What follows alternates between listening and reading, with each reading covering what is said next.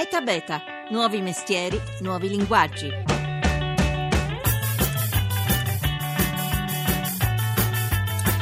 Negli anni 70 ad aprire la grande rivoluzione informatica che ha portato nelle nostre case computer, social network e app non sono stati tecnici in camice bianco dell'IBM, ma dei giovani hacker spesso senza laurea dentro piccoli garage. E allora è possibile che nei prossimi anni anche le scoperte scientifiche non nascano nei laboratori industriali o accademici, ma da menti creative che operano fuori dagli schemi?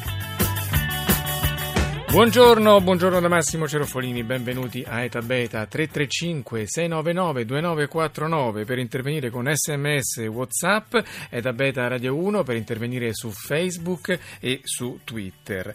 Cresce nel mondo il numero delle persone, delle comunità che fanno ricerca biologica in forma aperta e lontano dai luoghi tradizionali, dai centri tradizionali. Si chiamano biohacker e sono i nuovi esploratori della vita, i cosiddetti biologi fai da te. Di loro parliamo oggi con due esperti. Il primo, anzi la prima è Sabina Barcucci, coordinatrice del Fab Lab di, del Muse. Buongiorno.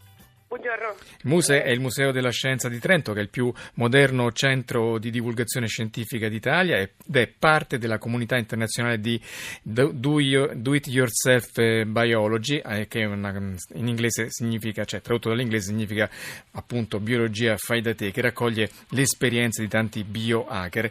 E per inquadrare questo mondo partirei però da un giovane ricercatore del consorzio europeo Sinenergene che si occupa di comprendere proprio l'impatto l'impatto sociale delle biotecnologie, in particolare di questi esperimenti che vengono fatti nei luoghi più disparati. Buongiorno a Eugenio Battaglia. Buongiorno.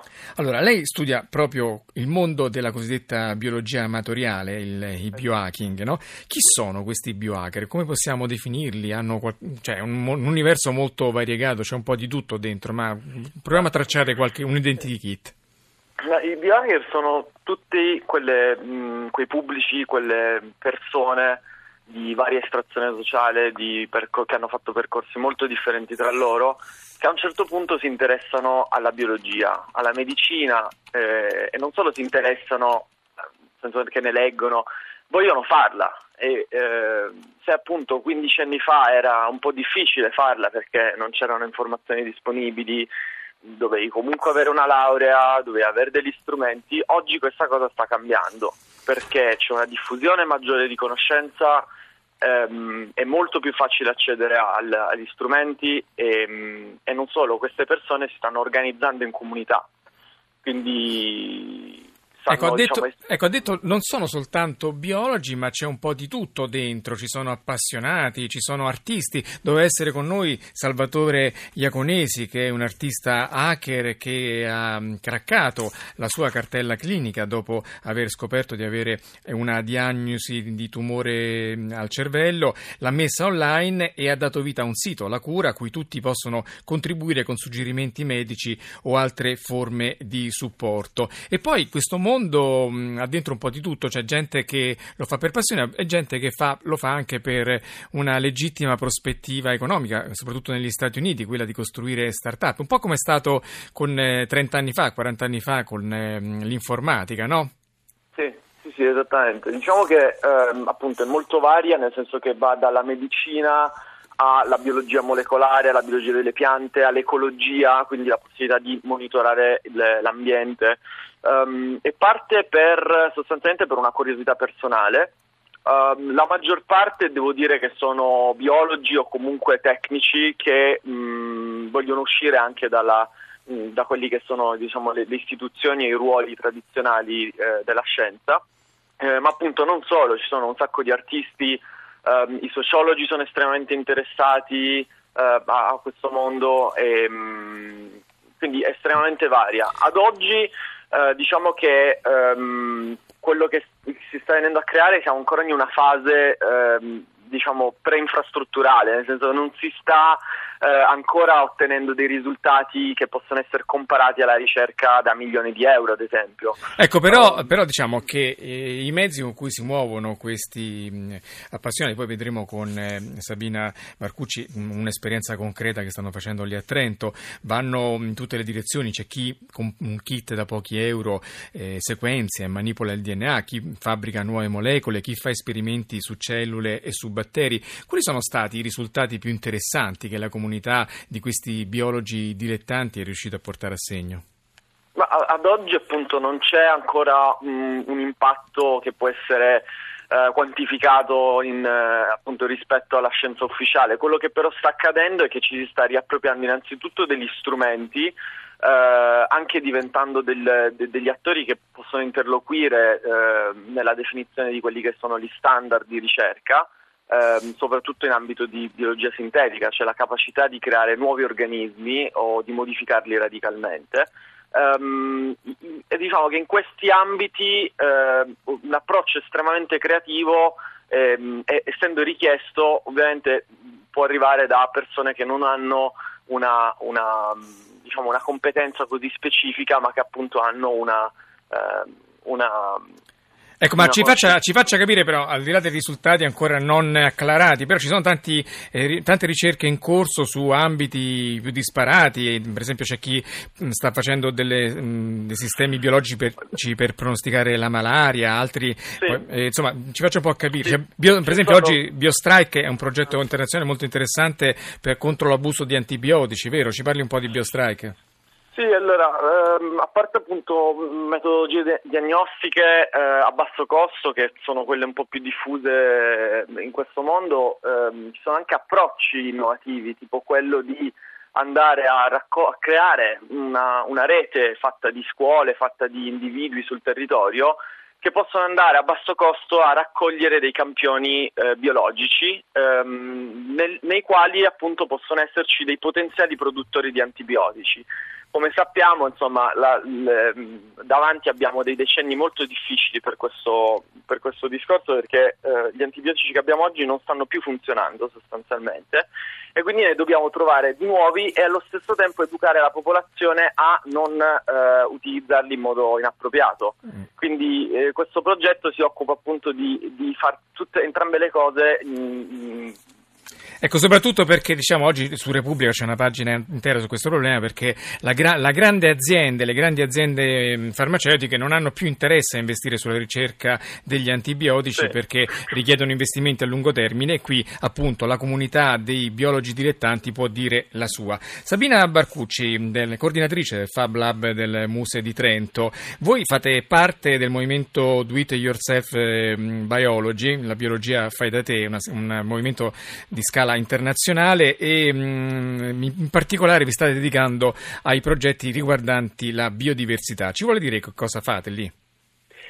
Allora, um, il, il, progetto di cui stiamo parlando eh, consiste in una partnership tra il Museo delle Scienze di Trento che è anche delle unità di ricerca. Eh, nello specifico sto parlando di un'unità che si occupa di ehm, diciamo, eh, biologia tropicale e eh, in partnership con l'Università di Verona, eh, in particolare ehm, il Dipartimento di Biotecnologia e un laboratorio di genetica funzionale.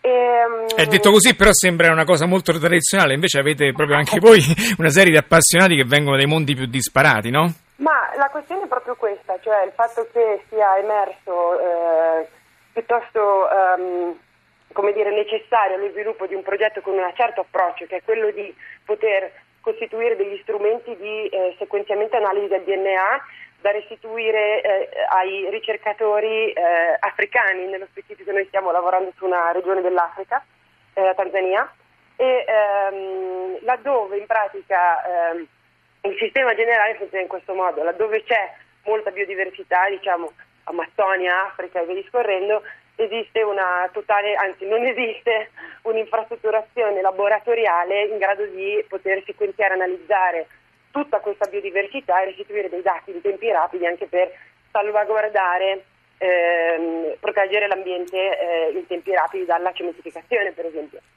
Eh, l'idea è quindi è stata quella di riuscire a mettere insieme, di ragionare su un progetto che eh, costituisca degli strumenti di analisi di laboratorio a basso costo. Quindi per aumentare, diciamo, l'idea è che invece che eh, distribuire o, o, cercare di costituire un grosso centro di analisi in Africa, l'idea è ragioniamo su dei kit a basso costo di modo che molti ricercatori locali abbiano la possibilità di accedere a queste strumentazioni e lim- aumentando l'impatto eh, numericamente di quello che eh, può essere il fatto di avere molte analisi puntuali sul territorio africano eh, di, ehm, legate alle eh, condizioni dell'ecosistema, quindi sequenziare DNA e capire che cosa c'è in un territorio.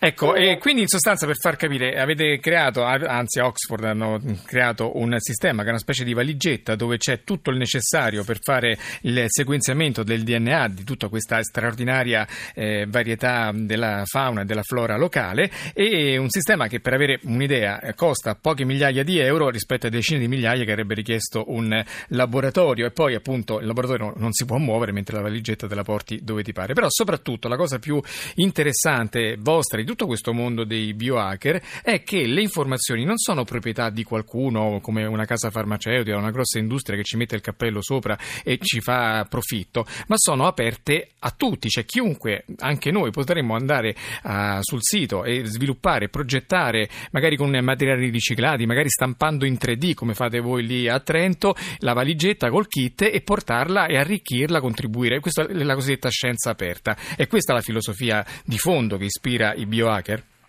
Ma allora, intanto devo precisare che non è Oxford Technology che ha fatto la valigetta, Oxford Technology ha creato un piccolo device che permette di fare sequenziamento al, diciamo, in maniera ubiquita, un piccolo device per fare sequenziamento. Quello che noi stiamo sviluppando al Muse insieme alla comunità eh, biohacker è la valigetta Ok, chiedo scusa. Ok, fatta questa doverosa precisazione, la filosofia della scienza aperta, quella di cui stavo parlando, ce la può spiegare sì. un po'? Filosofia della scienza aperta fa di nuovo riferimento all'impatto, nel senso eh, tendenzialmente la scienza e i risultati eh, delle, diciamo, della ricerca scientifica molto spesso sono chiusi e accessibili solo eh, a fronte di investimenti economici da parte di eh, contesti accademici o di ricerca. Eh, l'idea è che invece mettendo, pubblicando diciamo, eh, i risultati di esperimenti e ricerche scientifiche tramite, utilizzando delle, delle, licenze cosiddette di open access, quindi che permettono eh, che non sono pagamento e permettono l'accesso al sapere scientifico a tutti, si aumenta eh, innanzitutto la neutralità diciamo, delle ricerche e ehm, si aumenta la possibilità di, a, a, tantissimi soggetti di accedere a questi risultati e di utilizzarli.